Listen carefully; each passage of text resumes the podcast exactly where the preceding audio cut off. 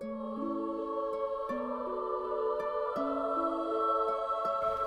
んばんは。夜読むサーヤのお時間です。寝る前の5分をサーヤにください。今日はジャックと豆の木を紹介します。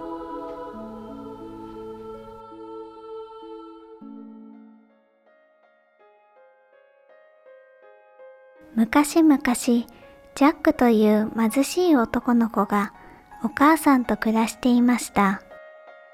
ジャックはお母さんにミルクが出なくなった牛を町へ売りに行くように言われました。町へ向かっている途中、おじさんが、坊や、その牛と幸運を呼ぶ魔法の豆を交換しないかい？と声をかけてきました。うわー、すごいや。交換してもいいよ。ジャックは喜んで家に帰りました。ジャックはすぐにお母さんに話しました。その話を聞いたお母さんは大きな声で怒りました。なんてことをしてくれたの？こんな豆粒と牛を交換するなんてどうかしてるよ。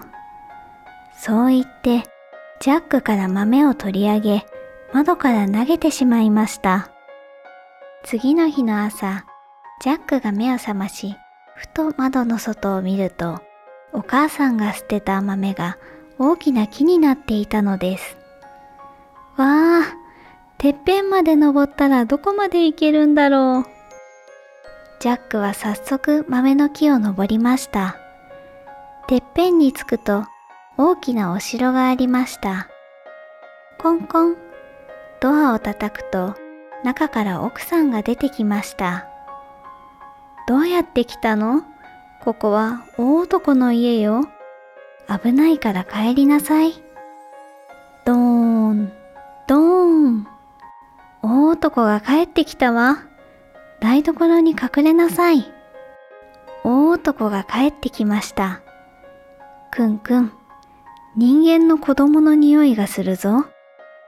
あら、この前人間の子供を食べたばかりですよ。奥さんはジャックを守ってくれました。大男は金貨を数えているうちに寝てしまいました。すごいぞ。金貨がたくさんある。お母さん、喜ぶぞ。そう思い、ジャックは大男の金貨の袋を一つ持って急いで帰りました。こうしてしばらくは何不自由のない生活を送っていましたが、金貨を使い切ってしまい、ジャックはまた豆の木に登ることにしました。ジャックは再び大きな城に潜り込み、かまどに隠れていると、大男は金の卵を産む面取りを持って帰ってきました。大男が面取りに、金の卵を産め、と言うと、キラキラ輝く金の卵を産みます。それを見ると、大男はまたまた眠ってしまいました。よし、この面取りも持って帰ろう。ジャックは面取りを抱えて家に帰りました。面取りは、ジャックが、産め、と言うたびに、金の卵を産んでくれました。面取りのおかげで、ジャックたちはお金持ちになりました。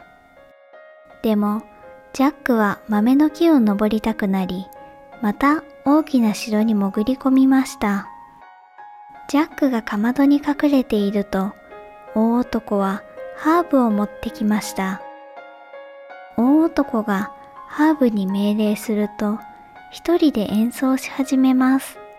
そのまま大男は眠ってしまいました。よし、今度はハーブだ。ジャックはハーブを持って走りました。その時です。旦那様、旦那様。ハーブがいきなり大きな声を出したのです。この野郎、金貨も面取りも盗んで、今度はハーブも盗むつもりか、小僧。ジャックは一生懸命大男から逃げています。ジャックは急いで豆の木を降りると、お母さんに言いました。お母さん、斧を持ってきて。早く、早く。ジャックはお母さんから斧を受け取り、思いっきり斧を振りました。